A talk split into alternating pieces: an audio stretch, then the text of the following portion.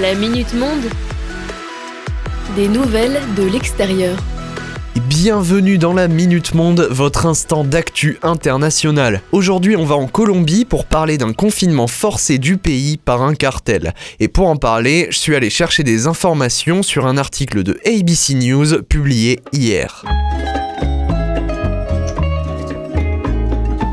Dairo Antonio Usuga, chef du clan du Golfe, cartel colombien majeur, est envoyé aux États-Unis pour y être jugé pour trafic de drogue. La conséquence directe de ça, des milliers de foyers sont forcés de respecter un couvre-feu strict imposé par les criminels. Ceux-ci ont par ailleurs été clairs, toute personne cherchant à sortir de son foyer se verra exposée au risque de se faire abattre sans sommation ou de voir son véhicule brûlé. Pour les analystes, face à cette situation, une conclusion s'impose. Les stratégies impliquant de s'attaquer directement à la tête des cartels ne suffisent pas pour maintenir la sécurité des civils. Camilo González, président du groupe colombien de réflexion Indepaz, établit notamment ce constat en prenant du recul sur les efforts mis en œuvre pour endiguer le trafic de drogue dans son ensemble. Il déclare que si cette stratégie consistant à s'attaquer au chef était fonctionnelle, elle aurait été efficace dès la capture de Pablo Escobar.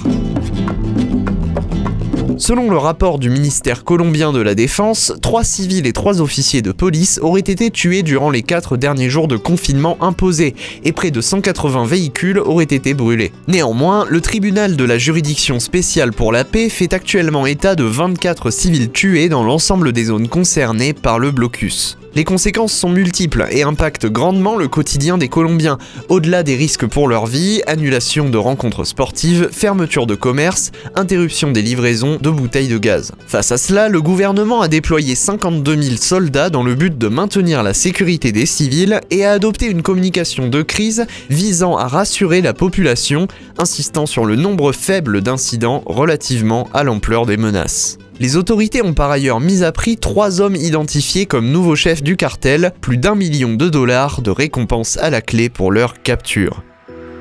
Et c'est déjà la fin de cette Minute Monde, je vous souhaite une très bonne journée et je vous dis à demain pour la prochaine.